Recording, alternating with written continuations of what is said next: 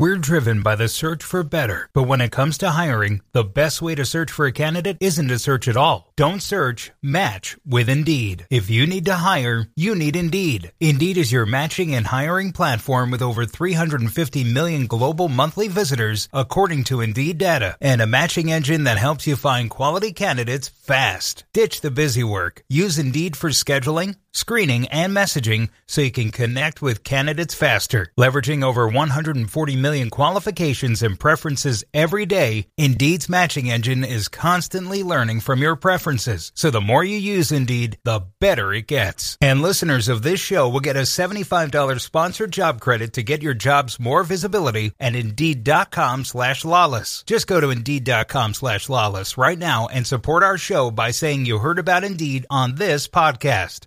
Indeed.com slash lalas. Terms and conditions apply. Need to hire? You need Indeed.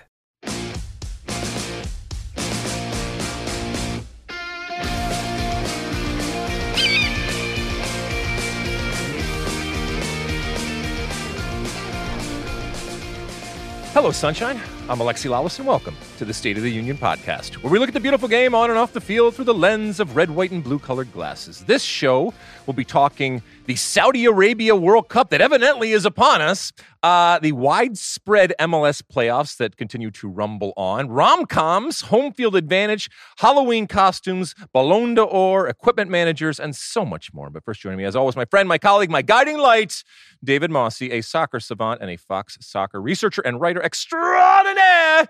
Mosse, how you doing on this Wednesday, November 1st in the year 2023? I am doing well. The day after Halloween, I did not dress up as anything. Wow. Are you a grump about hum- Halloween, or it's just you didn't have any occasion to do it? Didn't have any occasion to do it. Okay, um, but you you recognize the value and certainly the joy that you know kids take in Halloween, right? You're not going to smash that to bits, are you? I love Halloween. Okay, I, got I, it. Sorry, I missed it. It's a I did not. Uh, I did not dress up. As a matter of fact, my wife lamented uh, this morning when she came downstairs that um, we, we did not get trick or treaters at our house, and it's it's not a it's it's not an area where a lot of people go trick or treating because there's a bigger area and a much better area that's very very close. So it's not a surprise, but there was still a, a tinge of uh, of sadness in the way that she uh, the way she talked about. Have you watched anything, my friend?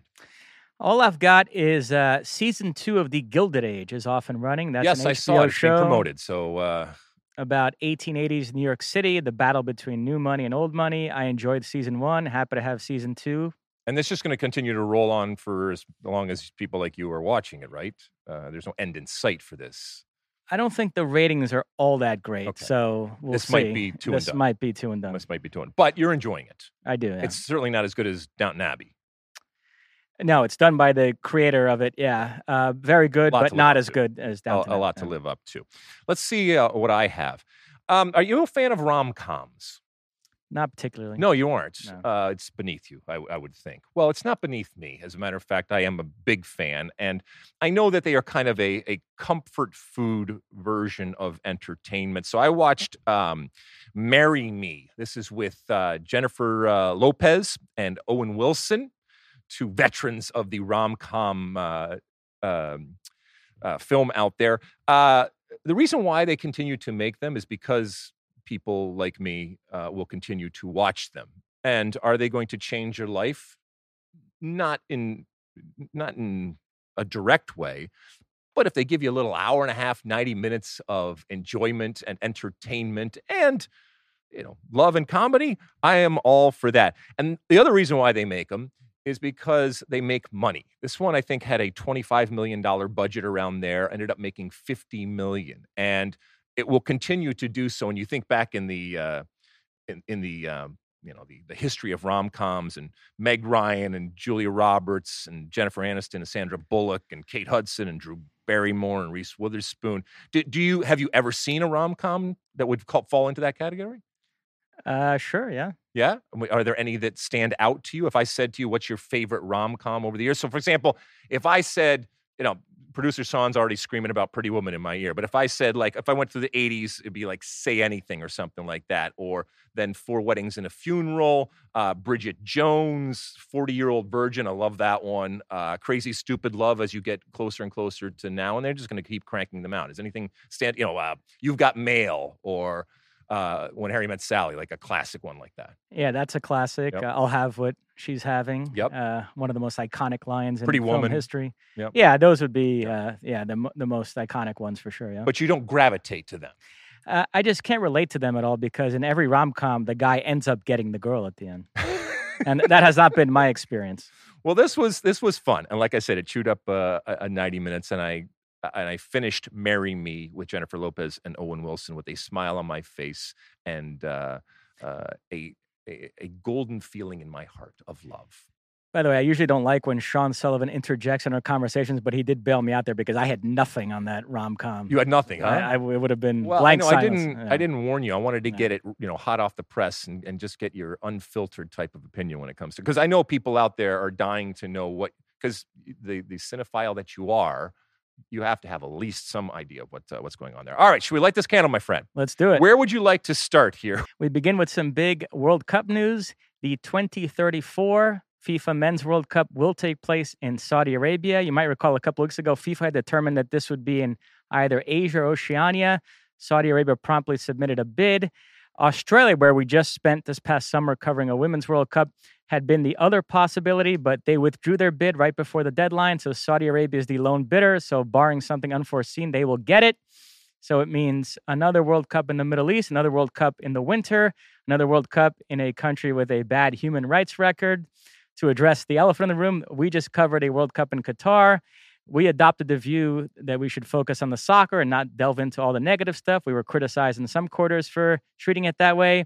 Whichever network covers the 2034 World Cup will be confronted with a similar dilemma. Your thoughts?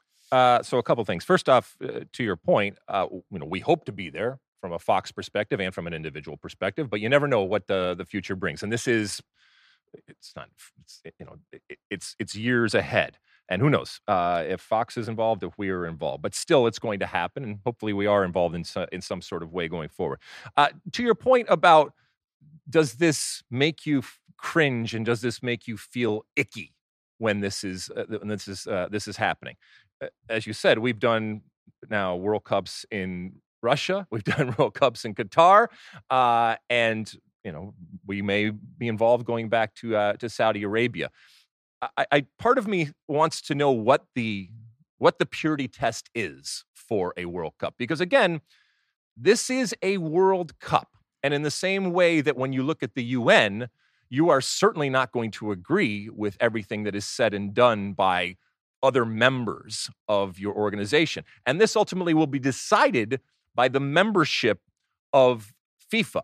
And yes, money matters. We have seen that in the past. And that in and of itself isn't necessarily a problem uh, because there's a reason why they're coming to the United States too. And it's not because everybody loves the United States um, or that we are without sin.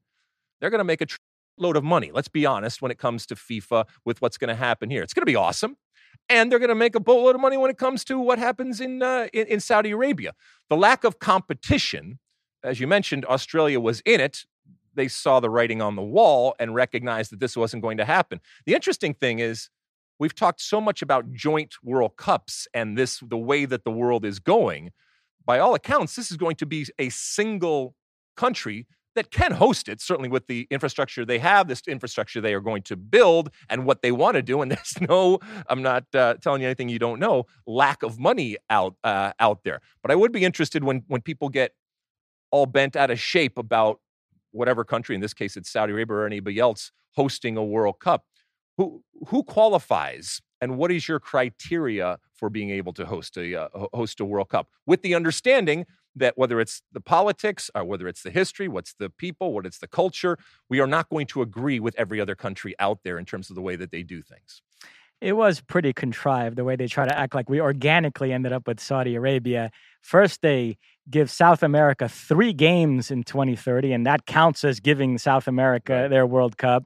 And then they come out and say, well, it can only be Asia or Oceania uh, in 2034. And Saudi Arabia immediately submits a bid. And then Australia, some people think they were kind of paid to bugger off, and so who knows? But um, yeah, they clearly wanted to hold uh, another World Cup in the Middle East. Uh, we talked about there's this sort of geopolitical rivalry between Qatar and Saudi Arabia, this sort of tit for tat. So Qatar got one, so now Saudi Arabia has to get one. So uh, I guess that's how it all played out. If you are one of the FIFA members, okay, and you are ultimately voting on this, and by voting for Saudi Arabia and supporting this, you will enhance your coffers. I'm not talking about personally, I'm not talking about that type of corruption, but you as a governing body in your territory, your country, you will enhance the amount of money that you have that I know it's theoretical, but in in the idealistic type of scenario, it actually goes into bettering your soccer.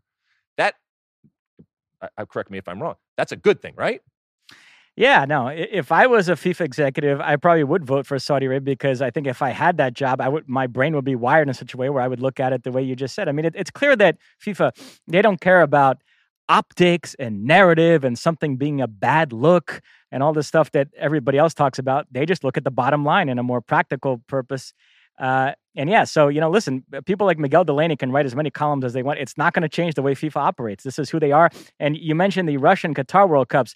That was under Sepp Blatter. So Gianni Infantino could point to that and say, "Hey, those were chosen under my predecessor. This is now under his watch." So it shows that despite a change in presidency, FIFA is operating the exact same way. And there will be millions of people and a whole segment of the world that will have absolutely no problem having a World Cup in Saudi Arabia. As a matter of fact, we'll celebrate the World Cup coming back to that area of the uh, of the of the globe. So, look, I it doesn't mean that there won't be articles written. It doesn't mean that there won't be people that will scream and yell about it. It doesn't mean that there won't be protests, and they don't doesn't mean that those aren't fair and legitimate types of stories and information that uh, that will get out there. And with Saudi Arabia comes baggage, as with any country. Let's be honest, some more than others, but this is the you know this is the situation uh, situation here. So it and uh, we we so 26 is the U.S. right 30 Spain, Portugal, Morocco, with three games occurring in South. With America. the three games,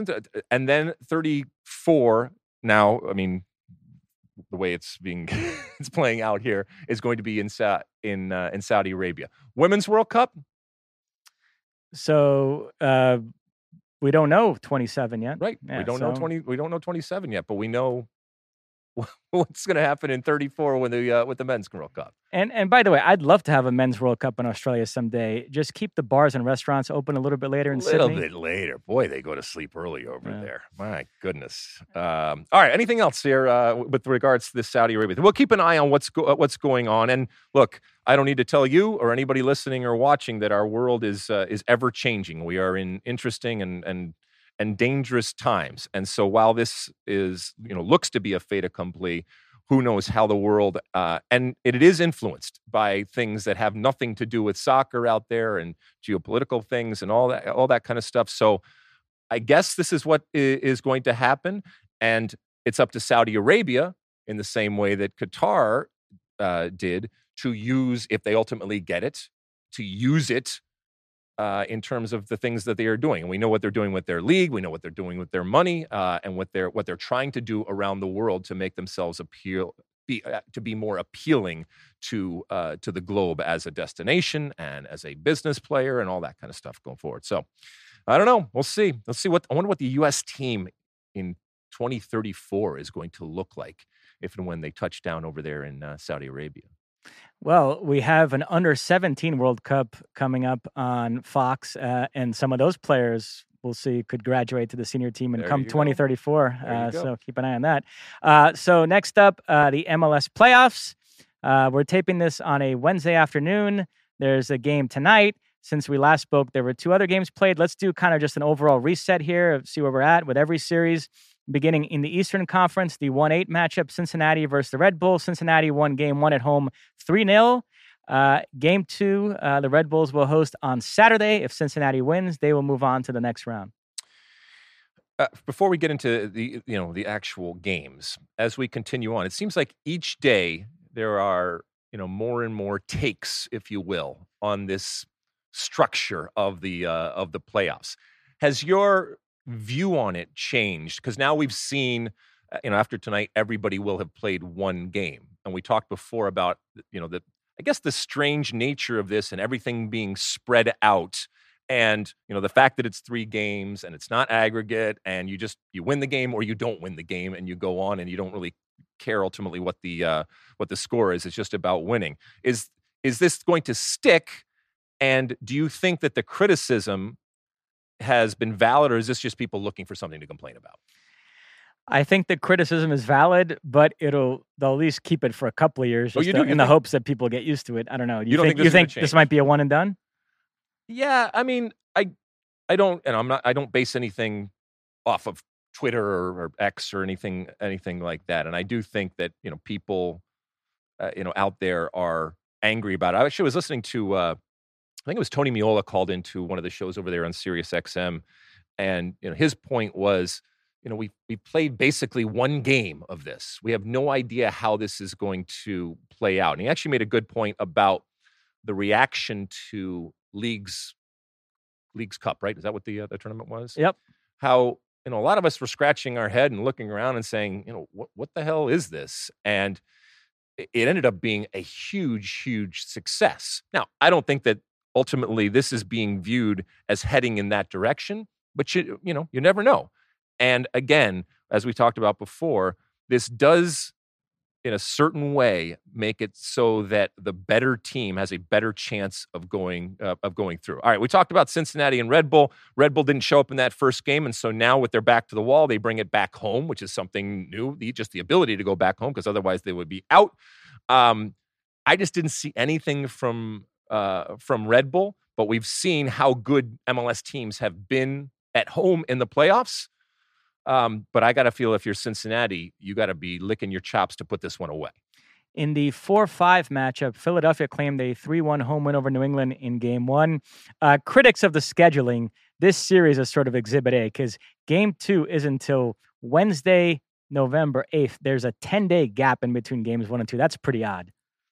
It's very odd. And pe- I think people were asking why we're recording this on Wednesday. So there's one game tonight. And yesterday was Tuesday. And there were no games. Now it's Halloween. And so I, I think that that's probably what, what happened there. But, you know, 10 days between games, that that is less than ideal, shall we Yeah. say, Mosse? Uh, unfortunate note with this series uh, MLS is investigating uh, Kai Wagner allegedly directed a racial slur at Bobby Wood in game one. So that's bad stuff. Yeah, I mean, I'm always curious as to how these investigations go. So if you have a he said, he said type of situation here, obviously you're going to the principals, which would be Wagner and uh, and Wood, and hearing their different sides of the story, if there are different sides. Then I guess you're going to people around the incidents, and you have video of it, so you can find out ultimately what was uh, what was said. You know, uh, he uh, Kai Wagner evidently has one foot out the door anyway. Uh, not that that's you know a, a good thing from a uh, Philadelphia perspective because he's still a great player and they want him on the field. But if it is proven beyond any reasonable doubt that he did something in that moment to uh, in Bobby Wood in terms of what he said, know, he's gone and rightfully and rightfully so. But you know that's that's that's not a good thing. We have seen this too many times happen and you don't want to convict anybody just because somebody says they did something. But I hope the investigation is thorough, and I hope it comes to a conclusion quickly, so that Wagner and Philadelphia and everybody else can kind of move on and get into the uh, playoffs despite this long layover. Uh, the 2 7 matchup, game one was played on Monday. Orlando City claimed a 1 0 home win over Nashville. Cartagena with a sensational strike. There have been goals, even in this uh, deluge of criticism out there for the uh, the structure. There have been good goals, and not just goals, but really good goals. And they've kind of gotten overshadowed with uh, with the criticism of the structure of uh, of the playoffs. And this is one of them. And it's it, it's so funny, uh, Mosse, because I I start to think about how how a player gets hold of a shot like that. And oftentimes it's because at the last moment, even on beautiful fields, it can just pop up a little bit. And just that couple of millimeters of it popping up can change the force that you hit it with. And I often thought about, you know, I have size 13 feet. All right. While they're size 13, when I played, I actually played in size 11 and a half. so I scrunched it, scrunched it in. But there's a reason. And I was always jealous of someone like like Tab Ramos, not just because of his skill, but just the the small size of his feet, because the ability to hit it with much more force as opposed to a more like a flipper where it has much more flexibility and bend, and you don't always get it in that full force to be able to uh, to hit it. I don't know if anybody else has, has thought about, I guess, anatomy in that way and the actual what is it kinetics or whatever the uh, of actually kicking the ball and hitting it and getting getting all of it but you know as a player when you get all of it and i do think that maybe players with smaller feet have a better chance of getting all of it. Yeah, legendary brazilian midfielder Didi invented what's called the folha seca which is that shot that it goes up and then it dips down and cristiano ronaldo made a living out of that. Uh, so that's another sort of method of long distance. And Cristiano and company also benefited from the volleyball esque design uh, and trajectory that with the modern day balls that they uh, that they use too. So, all right, uh, what else? So the three six matchup. Oh, we should say game two, Orlando Nashville. That's uh, next Tuesday in Nashville. We'll see if Nashville can stay alive there. It's Tuesday. then the three six uh, matchup in the East. Columbus hosts Atlanta. Game one is tonight. By the time you hear this pod, that match will have already been played, so we can't say much about it. But uh, that's the last series to get underway. Uh, and Atlanta missing um, Almada. Uh, Almada, yes. Yeah. So that is that. I mean, that's the question as to it's not um, addition by subtraction because he's a great player, but it does it does mean that Atlanta is going to throw a look out there that Columbus will not have been able to prepare for and seen uh, see. Now, they are they are a good team, you know, possibly a great team in Columbus. They have seen Atlanta before, but that's what's going to be interesting is to see what Atlanta looks like without this proverbial talisman in the uh, and do they do they come together and makeshift something that Columbus didn't expect and ultimately find a way uh, to do it in Columbus? I think I picked Atlanta in this game. Very you did, possible. yes. Yep. Uh, in the West, the 1 8 matchup, SKC went into St. Louis game one and won 4 1. Uh, and now SKC will host St. Louis. Game two is on Sunday. If SKC win again, they will move on. And, you know, Bradley Carnell, the uh, head coach of uh, Sporting KC, is already kind of you know, laying down the possibility and, and framing the entire season as a success and I think that they're on the ropes, and I think that they are worried that this is going to dampen and damage the way that this team has looked. And look, whether it's Bradley or anybody else, it's all fine and well what you do in the regular season, but ultimately this is about winning MLS Cup. You know it from the first whistle of the first game at the very beginning of the season that that's what it is about. Does it mean that there's not value? And there shouldn't be praise for what you do in the regular season. No, but the regular season is what gets you into the playoffs, and that's where you have to do your best work.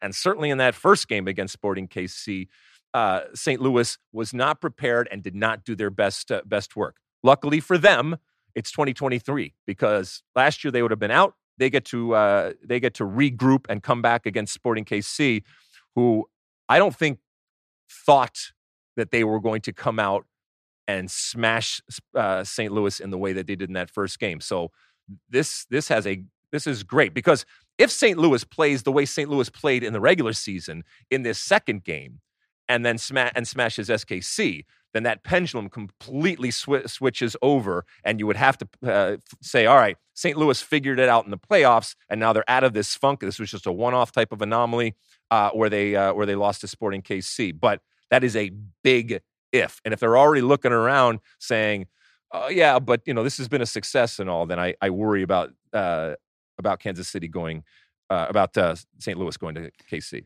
The 4 5 matchup, Houston claimed a 2 1 home win over RSL. Game two in Salt Lake is Monday.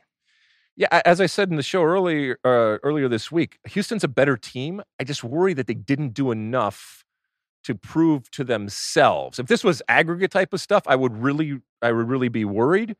But I mean, and and RSL has to come out, I think, in a completely different way. They cannot let Houston have the ball and dictate in the way they did in the uh, in the first game. But I'm still, I'm still staying with Houston. The 2 7 matchup, that was the other game on Monday. Seattle claimed a 2 0 home win over Dallas. Rusnak from the penalty spot and Jordan Morris supplied the goals. Jesus Ferreira had an absolute shocker, squandered a couple of uh, great chances, which brought out the anti Jesus Ferreira brigade on social media.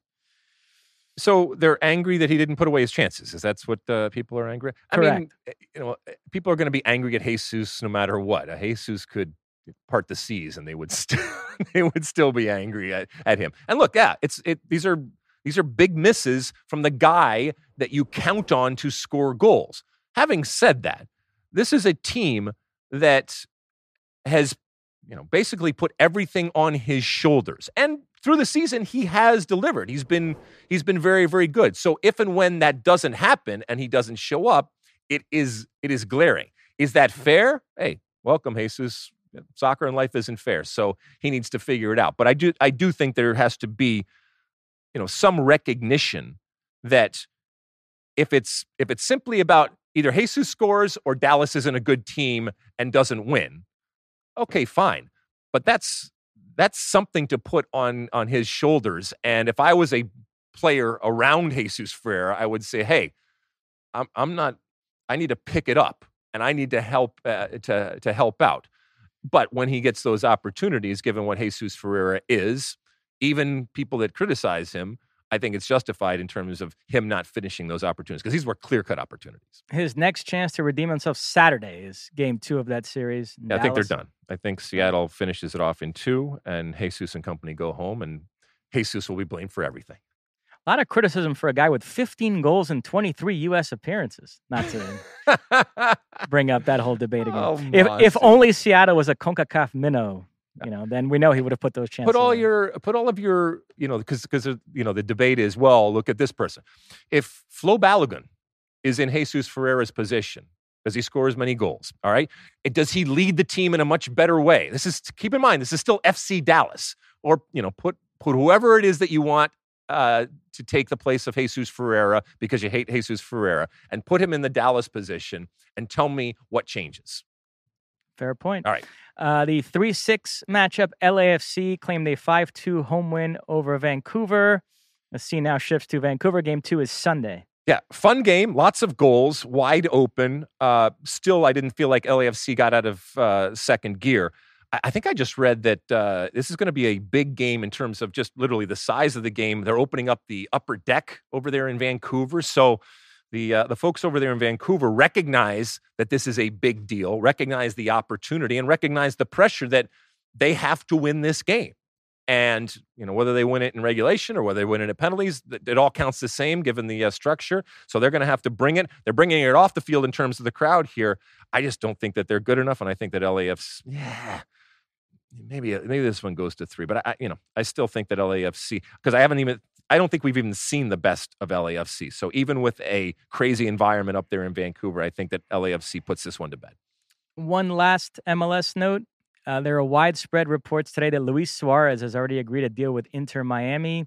He's playing right now with Brazilian club Grêmio, but he had initially signed a two year deal with Grêmio, and they mutually agreed to shorten it to one year. So he'd be a free agent at the end of 2023, which everybody knew it's because he wants to go to Inter Miami. Uh, so that's going to happen. He's going to be reunited with his buddy Lionel Messi, who we're going to talk about in the next segment when we discuss the Ballon d'Or. So, I mean, this is way too early type of prediction. If that ultimately comes to pass, and you know it's not that's not going to be the only change that Inter Miami do. By the way, did you see that they had to cancel their uh, their China trip? So they're back training because of uh, death of uh, you know one of the politicians over there or whatever. Um, so they're they're back. But if this were to come to fruition, do you think that Luis Suarez, given what he is now, and now would be Luis Suarez 2024 version, how how good do you think that is? for what it's worth, still playing at a pretty high level in Brazil. So uh, he's had some knee issues. So we'll see health wise how he holds up. But if if he's healthy, he he can still play. Is that good or bad for MLS to have Luis Suarez, given what he is right now, come and do good things?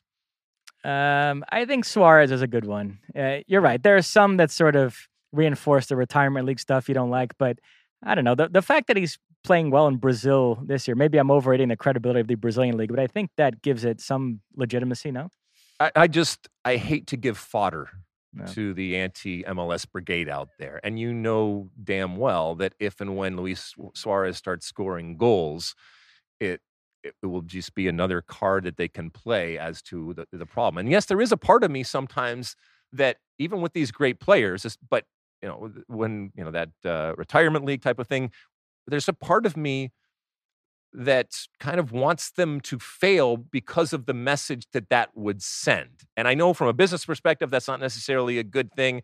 And maybe, you know, the, the, the good far, I don't know, far outweighs, but the good outweighs the bad. But there is an element, and maybe it's just case by case basis of you don't want everybody to come over and to be awesome. You do want kind of lessons learned and examples to say, hey, this isn't a walk in the uh, walk in the park for whoever wants to come over here, and therefore play into the whole retirement league criticism. Another solid Sean Sullivan contribution reminded me that uh, Giorgio Chiellini is the player that Suarez bit in the 2014 World Cup. So if he does come to MLS, those two will square off again. You'll have that whole storyline. Maybe they can kiss. You know, the opposite of the bite, and it's you know it's right there on the field. It'll be beautiful. Giorgio Chiellini, who I recently saw at the Century City Mall with his Did you? family doing a little shopping. Yeah. Just cruising around at Yeah, yeah. Century City. You, know, you Yeah. can't miss him, right?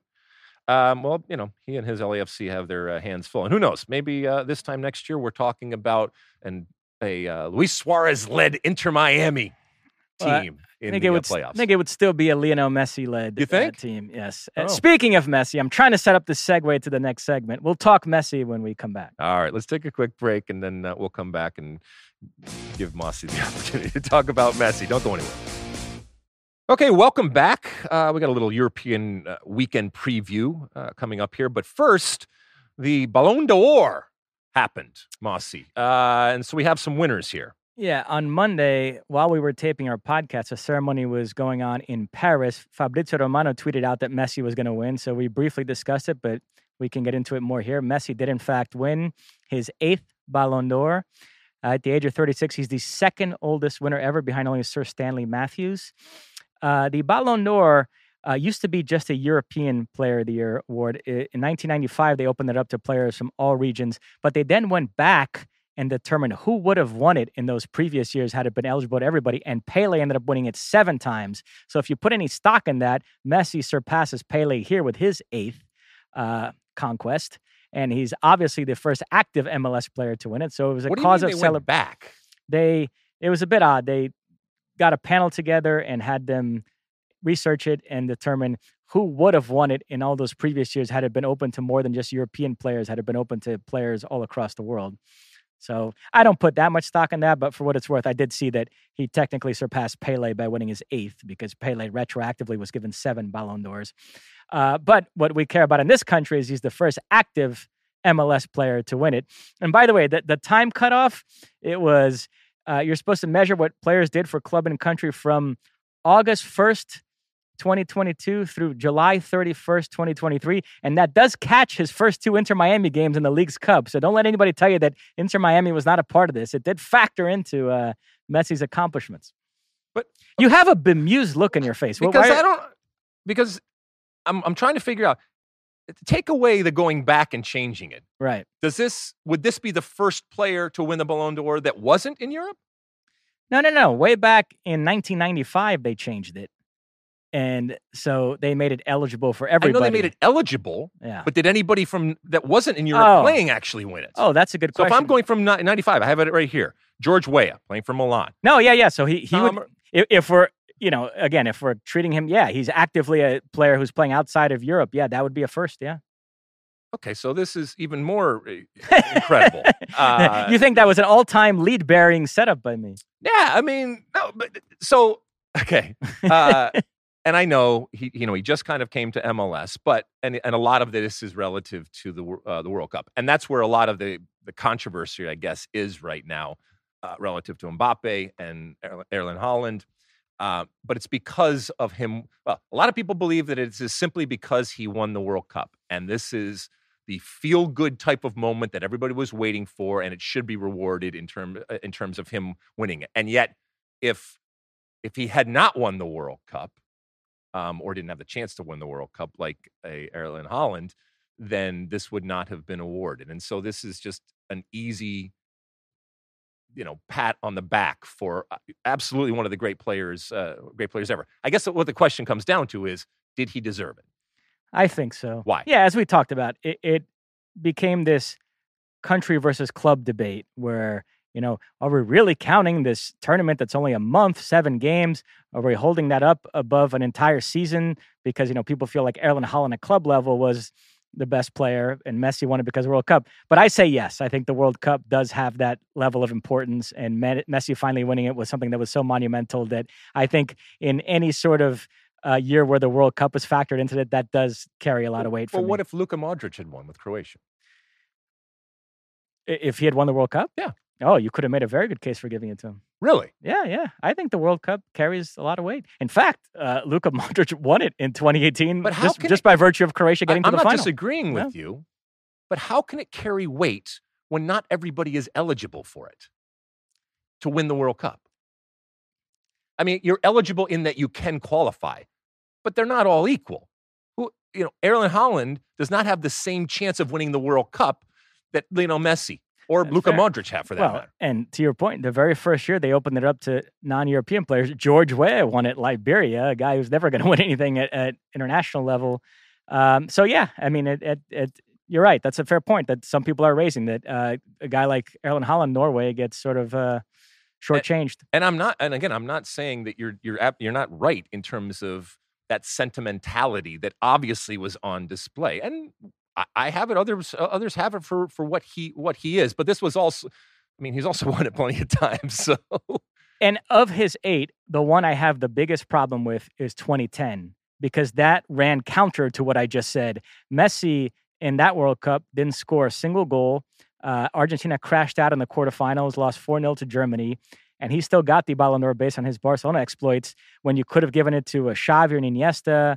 Uh, because Spain won the World Cup, or even somebody like a Wesley Sneijder who won the treble with Inter Milan and then helped the Netherlands get to the World Cup final, scored five goals in that World Cup. So that of all of Messi's triumphs, I, I mean, it's it's always hard to argue with Lionel Messi winning any award. He's the best player, but that's the one that I have always looked at and said, well, okay, that one was a bit weird. it's interesting with the with the rise of the EPL. If you go back to, you know, if we say, uh, where did you say when it, when it first started? 95. 95. Yeah. So if you go back then, I mean, there is very few. Alan Shearer for for Newcastle. Uh, let's see. David Beckham at one point was in '99 was uh, Second, yeah. second. Um, Michael Owen who won it there, and then it just it's a dearth.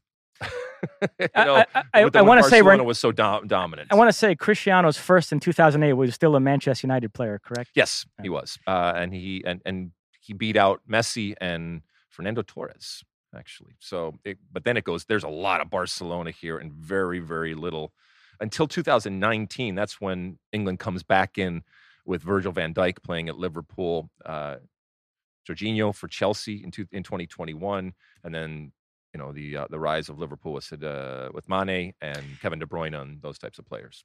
2019 is another controversial Messi win. I didn't have a big issue with it, but a lot of people think Liverpool was hurt by the fact that Van Dijk, Salah, and Mane were all in the top five, and they sort of canceled each other out. If if everybody had sort of rallied behind one Liverpool player, they had won the Champions League that year, that that player would have won it, but they kind of split the vote. Um, so you know, it's always uh, it's like the Oscars. You know, Yep. people always like to Yep. debate this stuff every year. Uh, as you mentioned, Haaland finished second, Mbappe finished third. Um, in terms of the other awards, Jude Bellingham won the Kopa Trophy for the best young player. A lot of people think he's the early favorite for the 2024 Ballon d'Or. I mean, who's going to say that they're wrong? No, no, the, the- the dude, if he continues doing what he's doing right now, he's going to very, very quickly, you know, rise to the heights of uh, um, of the others. Although, you know, Mossy, you put so much stock into the uh, the World Cup, that would mean that you know he's got to do it at the international level too, uh, in order to win these trophies. There, he does have the Euros. I, I could see him having a good tournament. Euros. Nobody cares about that. It's the World Cup, buddy. Well, in a non-World Cup year, then that negates what I just said. you got to win the World Cup. Until you win the World Cup, you can't win this award. uh, Vinicius won the Socrates Trophy, which is a humanitarian award for his work fighting racism. Erling Haaland won the Gerd Muller Trophy for leading scorer. Uh, Manchester City won Club of the Year. Emi Martinez won the Yashin Trophy for best goalkeeper. Talk about a guy who the World Cup is giving him a boost because playing for Aston Villa, he wouldn't be winning any of these awards. But what he did at the World Cup is Hey, believe me, you, you, you don't have to uh, impress the importance of a World Cup on, on me. And, and again, him winning this award was just another occasion to watch replays of that save on Kolo Muani, which is the most mind-boggling thing I think I've ever seen. Um, and then on the women's side, Barcelona won for Club of the Year, and Aitana Bonmati won uh, Player of the Year, which marks the third straight year that a Spanish Barcelona player wins it. Putellas had won it the previous two years. A couple of thoughts on the women. Uh, I've seen a lot of women's soccer writers complain in the last 24 hours that they feel like this award feels very sort of thrown in and they don't put a lot of thought into it. They brought out Novak Djokovic to present the award. Why not bring out some legendary female player, a Mia Hamm or somebody like that? Uh, uh, do you feel like the way this is all done? I just read off like 10 different men's awards and there's only a couple of women's that the women are still feeling slighted. It, it reminds me a little bit of the Grammy Awards with hip hop. For yeah. a lot of years there, they treated hip hop like it was kind of this other. It, I mean, it's 2023. And uh, again, these are. These are unnecessary types of self-inflicted wounds that that these organizations, that these entities. I don't know if it's done out of complete, you know, ignorance, um, or if it's actually done out of some sort of uh, defiance. But you know, it's it's it, I don't understand. Just just make it equal and and uh and off we go. We know that the attention is going to be placed on the on the men's side of it. There's nothing you can do about that. But in the way that you present it, in the presenters that you have, that you can control. And so the ceremony and what ultimately happens, you can make it equal. You can make it equitable in terms of what's uh, what's going on. It's it's the right thing to do. And even if you don't think it's the right thing to do from a practical perspective and a business perspective, the way that it's heading, you're going to benefit ultimately from doing that in the way that people see you, in the credibility that you have, and you are going to be putting yourself and your awards and all the business around that in the in the position to reap the rewards going forward. And I'm talking about uh, you know whether it's sponsorship or whether it's attention or whether it's credibility going forward. So it does the excuses for not doing it they they continue to fall flat. You know, and this isn't me virtue signaling or anything like that. It's just it makes complete sense, and I don't understand why it's not done. Uh, second uh, women's point, Sam Kerr finished uh, runner-up. Paralluelo finished third. The highest U.S. player, Sophia Smith, 25. Now we know Macario got hurt; otherwise, she probably would have been a contender for this. But nevertheless, people that really want to push this narrative that the U.S. is kind of a spent force in the women's game, uh, they're bringing this up as further evidence. Your thoughts? I mean, I think the U.S. is has fallen from grace. I think the U.S. women's national team and you know, U.S. soccer has taken a hit. I, I, I don't think that U.S. women's soccer uh, in general is as weak or in as bad shape as people would make it out to be. But, you know, if you ever wanted a shot across the bow, this is more than a shot across the bow. And then you couple it with the biggest failure in U.S. Women's World Cup history uh, this summer and it doesn't and it doesn't look good. But from a from a, a global perspective and women's soccer, while we have benefited, like we've said time and time again, from what we have done over the last decades, the rest of the world coming and the rest of the world, in, in some instances, passing us, that's a good thing. But I hope it lights a fire. And I hope that uh, those in charge understand that the rest of the world's not going to wait around for us and they will gladly blow by us. And once you've lost it, it's going to be that much more difficult to get it back. All right, so that's it for the Ballon d'Or. Should we get to the weekend action in yes, Europe? Yes. Uh, we begin in Germany, where we have a Der Klassiker. Borussia Dortmund will host Bayern Munich. Uh, Dortmund won today in the German Cup. They beat Hoffenheim. Gio Reyna started that match, played about 70 minutes. Uh, we'll see what that means for him at the weekend. Yeah, I mean, this is good. Uh, he looked good in the first half, and uh, he's you know you always have to say it. Didn't get hurt. That's a uh, that's a good thing. But I mean, we talked what was it last week or whatever about his lot right now. Is this making you change your, uh, your opinion in that you know maybe they had a plan or they have a plan and that he will be looked at much more in a starting capacity than in a substitute capacity? Maybe, although one could argue the fact that he started today might be a bad sign for yeah. the weekend. Yeah. Um, exactly. Um, I mean, see. it wouldn't surprise you or me if he is right back on the bench this weekend. And listen, I actually think uh, the biggest threat to Bayern this season is Leverkusen, who are currently atop the table. But Dortmund Bayern is the game. Um, Dortmund traditionally have been the best of the rest. Twice in the last five seasons, they battled Bayern until the very last day, including last season when they had destiny in their own hands and blew it. So uh, Der Klassiker is the game in Germany. There is some extra juice there, so I'm looking forward to it. Now we have Harry Kane entering the picture. This is in Dortmund, right? Correct. Oof. All right. Well, A- And by the way, it, not not to hammer the Bundesliga today, but if you want to talk about why Dortmund can't keep up with Bayern, we just talked about it. Erling Haaland finished second in the Ballon d'Or, and Jude Bellingham is the early favorite to win it next year. They had those two, they sold him. When the second biggest club in your country is a developmental club that just looks to sign players like that for a couple of years and then sell them off at a profit, uh, it's going to be hard to compete. so who's the next one on. Dortmund? Like, who's the next player? I- thought it was going to be this Moukoko, but his he's kind of hit a snag. And Gio, you know, could have been a candidate It for was, that. yeah. And now they're talking about unloading him in January for like ten or fifteen million a year. Did you see those stories? Yeah, does he? He must have a, a, uh, a exit clause. Uh, Yeah, I don't know. like yeah. Yeah. Yeah. How Um, the mighty have fallen. uh, I, I mentioned, by the way, that uh, Dortmund uh, won in the German Cup and Gio started. An American we haven't talked about much this season because he's not really in the national team picture anymore is Jordan Pefok. Yes. But Gladbach. Yeah, beat Heidenheim in the German Cup. He scored twice. Uh, and then staying with the Americans Bundesliga theme, another interesting game this upcoming weekend Union Berlin Eintracht Frankfurt, which could mean the Aronson brothers squaring off, although Paxton hasn't played a whole lot this season. So we'll see if he gets on the field. Well, first off, back to uh, to Pefok. Goals, obviously, uh, they're like catnip. And you score a couple goals. People go, "Hey, haven't heard from him in a while. Hey, this is maybe." Remember, when was it was it a couple years ago when? Uh, oh God, uh, what's I, I think I know where you're name? going with What's this. his name? Timmy Chandler. Timmy Chandler was up top and he started scoring goals, and everybody went completely nuts. Oh yeah, Derek Rae came after you on Twitter over your form is fallacy stuff. What are you talking about? He's this guy's got to be called up. He's scoring goals. All that all that is to say that Pefok's not getting called up. All right, that ship sailed a long time ago, but I'm I'm glad that he's scoring goals.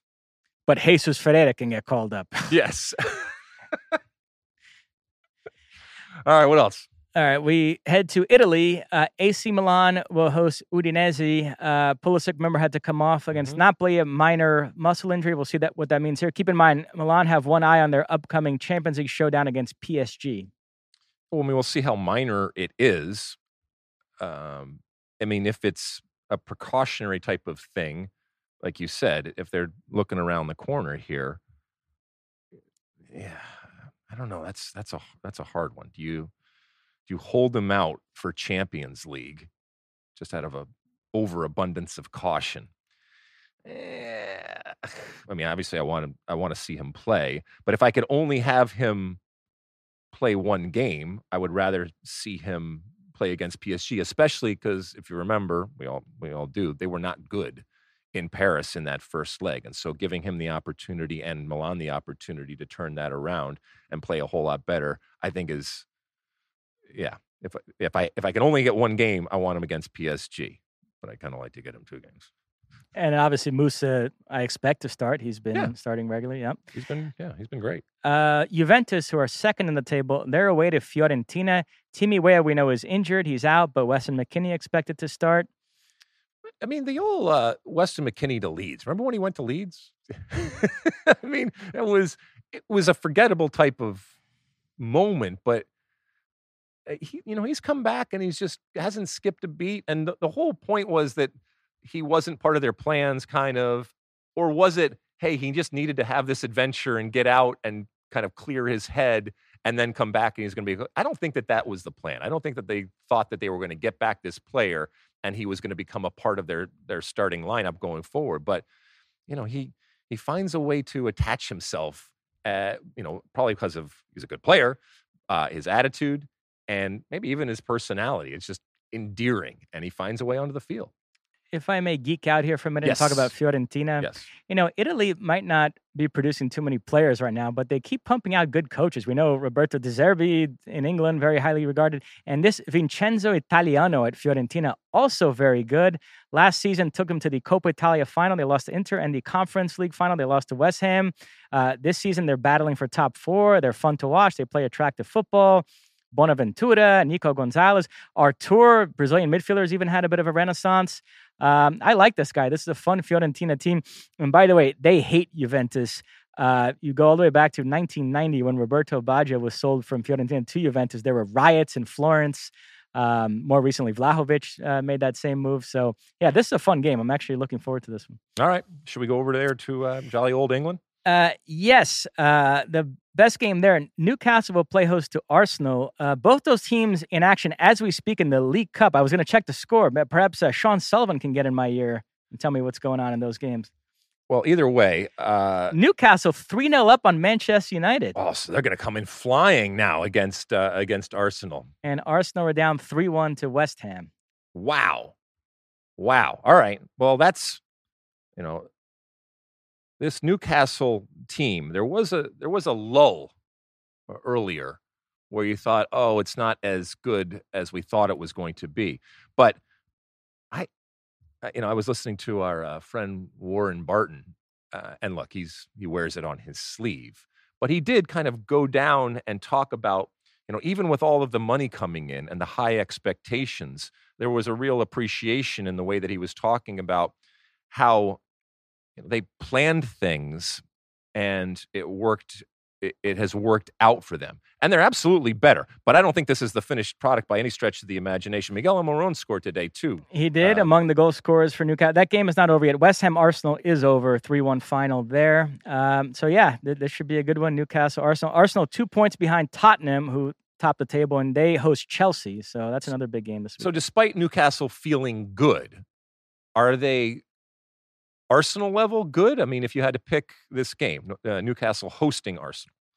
oh, I think Newcastle have a great chance. Yeah, Really? yeah. yeah. Okay. All right.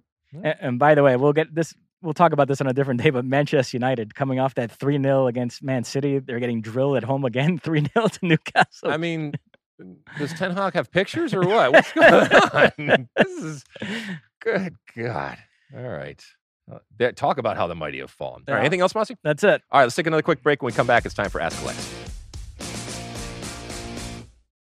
Okay, welcome back. It's time for Ask Alexi, that part of the show where you send in your comments, questions, and concerns. And you can do it over there on the uh, social media platforms. Keep in mind that our our handle is SOTU with Alexi, uh, and you can use that hashtag Ask Alexi, or you can call into our State of the Union podcast hotline, which is 657 549 2297. That is 657 549 2297. What do we have this show, Mossy?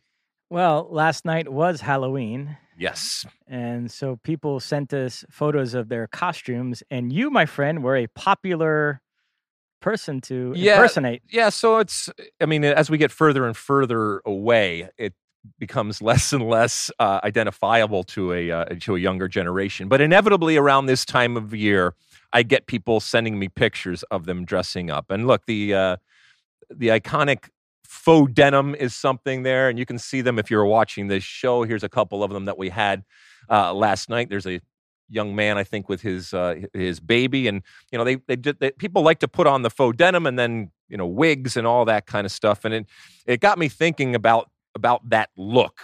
And uh, I mentioned my mom a couple weeks ago. Uh, uh, I went out there for her her birthday. My mom has kept a, I guess, a scrapbook or a album of pictures with her, and this is from way back in, I guess, 1994. And she, she, when when I kind of came to be uh, in in in the aesthetic that I had, you know, she would go to different games and she would see people that were dressing up as me with the goatee and the hair and stuff like that, and she would get pictures with them. So here are three gentlemen that I'm sure have changed over the ensuing decades, um, as everybody has. Uh, you know, supporting the uh, the goatee and the and the red hair and the uh, red, white, and blue uh, flag out there. So it always makes me feel great that even in 2023, and as I said, so many decades after that summer of 1994, that there are people that still take the time uh, to dress up and to send me uh, to send me pictures of uh, what I looked like a long time ago. Would that I could still grow that type of uh, type of hair, but I am always reminded about uh, how how much of an impact that made.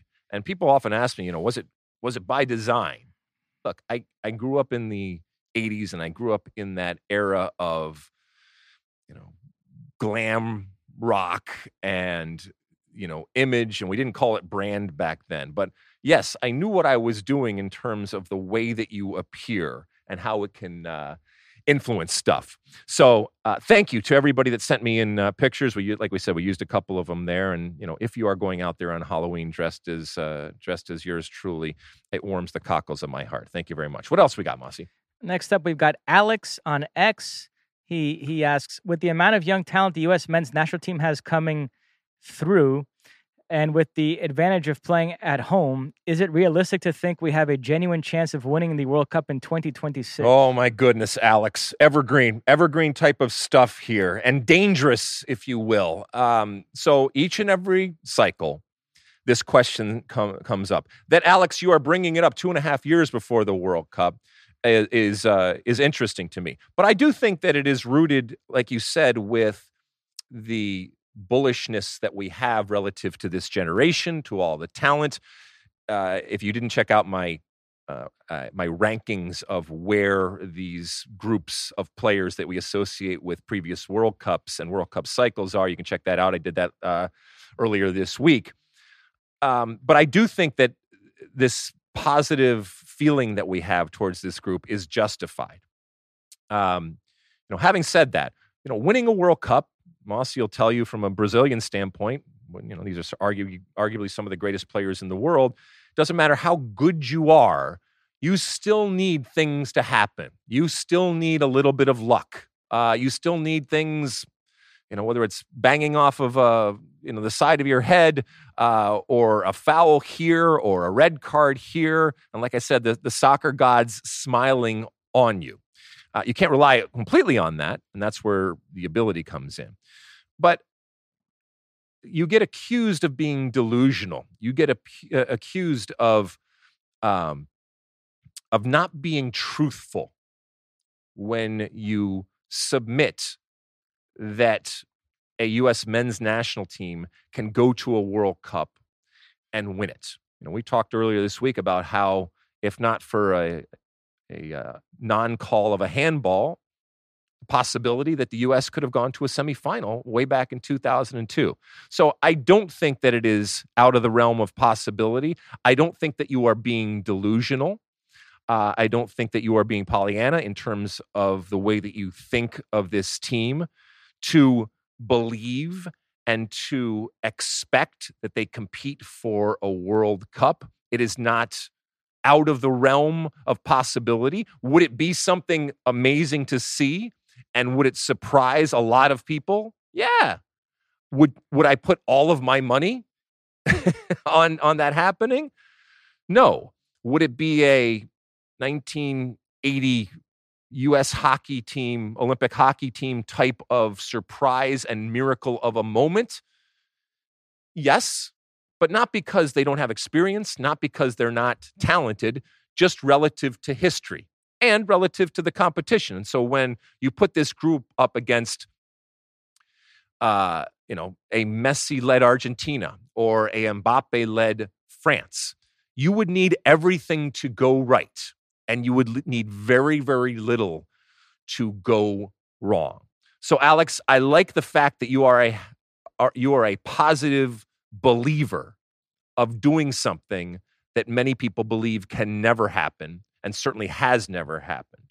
That's the type that's the type of belief that I I want to be associated with. And there is a power to that belief. So thank you uh, thank you Alex for the question. So yes, it is realistic to think that you have a genuine chance of seeing your U.S. men's national team win a World Cup in 2026. Mossy? Winning it, um, I think, might be a stretch. I think they can go far, but I don't, I don't okay, know. But, so if they go yet. far and they go into the quarterfinals or the semifinals of a World Cup, let's say they go to the quarterfinals, what separates them going on? if they were to just miss out because of you know a penalty or something like that. It's one thing if they get blown out in the quarterfinals, and stuff like then you're like, all right, well, we got to this point and we didn't deserve to go on. Especially in a game, We've talked about this before on the State of the Union, Mossy, where uh, again, I'm not uh, I'm not a fatalist or anything like that, but this is a game where it's so difficult to predict and there is so much chaos that goes on in this game that that you can't you can't qualify and you can't necessarily justify from a data perspective or a, a scouting perspective. The other thing, too, I, have mentioned this before, I'll reiterate. Uh, we haven't experienced yet a 48 team World Cup. I want to go through one and just kind of get a feel for the rhythm of a 48 team World Cup, you know, and, and, what the groups look like. And I guess you're creating now an extra knockout round, round of 32, yeah, I yeah. believe. Or, so or some buy and definitely some buys if you're at, maybe another round of knockout, but not everybody actually participates it. So if you were a really good team, it would still take you seven games ultimately to win. Yeah, so uh, I hesitate to say about any country, oh, I think they'll make it blank far because we've now had a format change. And so we'll kind of wait and see what that feels like. but like. would you agree with me that in 2026, and hell, in 2023, the the way that people that say we can win the World Cup the Men's World Cup, the way that we have poo pooed them in the past has changed or yes. should change. Yes, it's right? starting to feel more plausible. Yeah. Okay.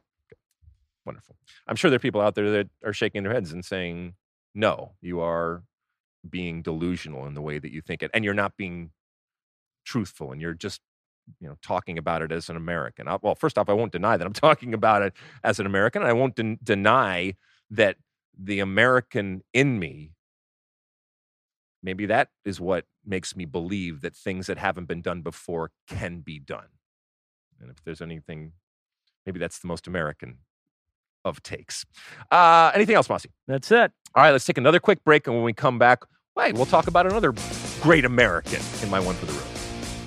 All right, welcome back. It's the end of our show. And at the end of each and every show, I give you my one for the road. And here's kind of a, an homage and a tribute to someone that you probably haven't heard of. Uh, his name's Raul Vargas. And uh, he is a legend, whether you realize it or not. He is a legend within Major League Soccer, and he's certainly a legend when it comes to the Los Angeles Galaxy.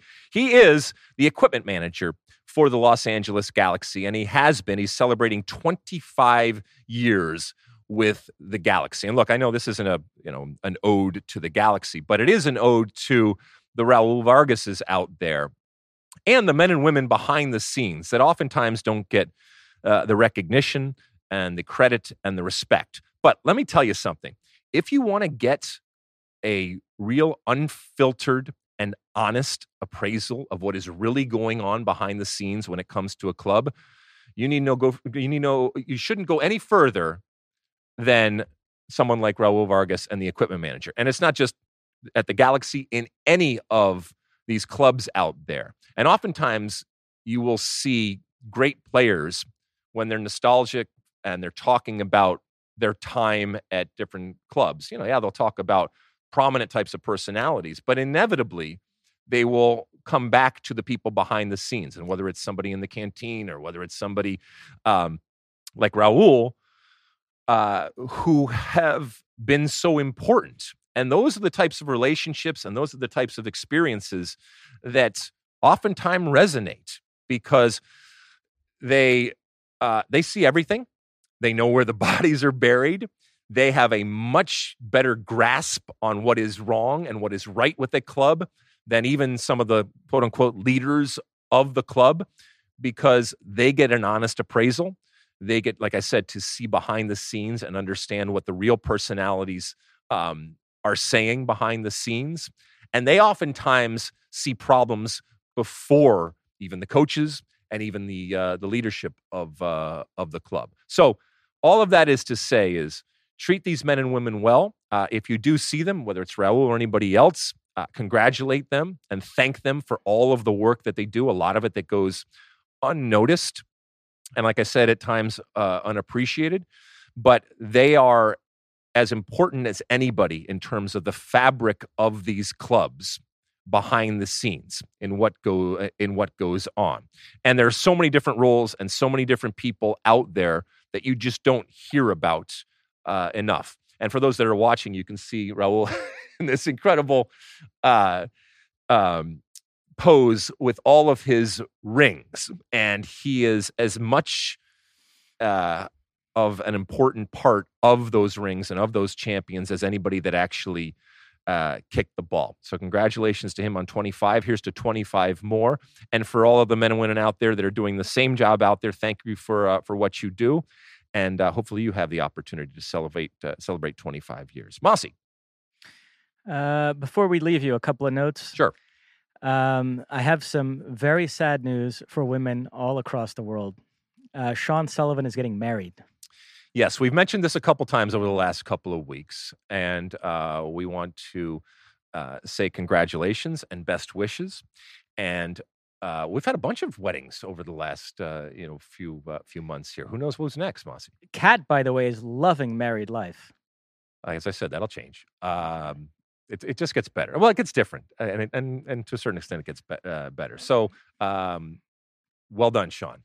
Uh, you mentioned unsung heroes behind the scenes. I want to congratulate Josh for directing today's pod. Aaron Schechter's only contribution today, as far as I could tell, was guessing what time I was going to walk in the studio. right. Well, it's very important, but she she nailed it, by the way. She did nail it. Oh. Uh, one last, last thing. Uh, as you know, there's a college kid named Max who is taking a sports media class and is doing a project on you. Yeah. He reached out to me a couple days ago to interview me about you. About me? Yes. Oh my goodness! I hope you uh, didn't crush me. I will say he caught me on a bad day. There's some comments about me carrying this podcast that might get picked up by other media.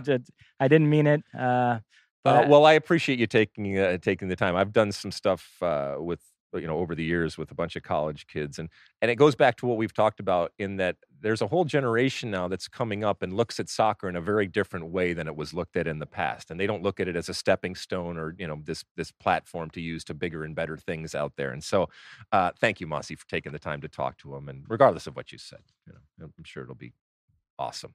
Anything else, my friend? that is it. All right. Uh, keep reviewing, keep downloading, keep subscribing, keep doing all those different things you're doing, whether you're listening or whether you're listening and watching on all those different platforms. You mentioned Spotify, which has video and all that kind of stuff. And just an amazing world that we live in in terms of the content that is out there and the platforms and the ability and the mechanisms to get that content out. So we thank each and every one of you for being a part of the uh, State of the Union podcast family. Uh, whether you're out there listening and watching, or whether you're behind the scenes here, like Sean, and uh, all the different things that are going on, and all the different people and the men we have that make us look good, Mosse.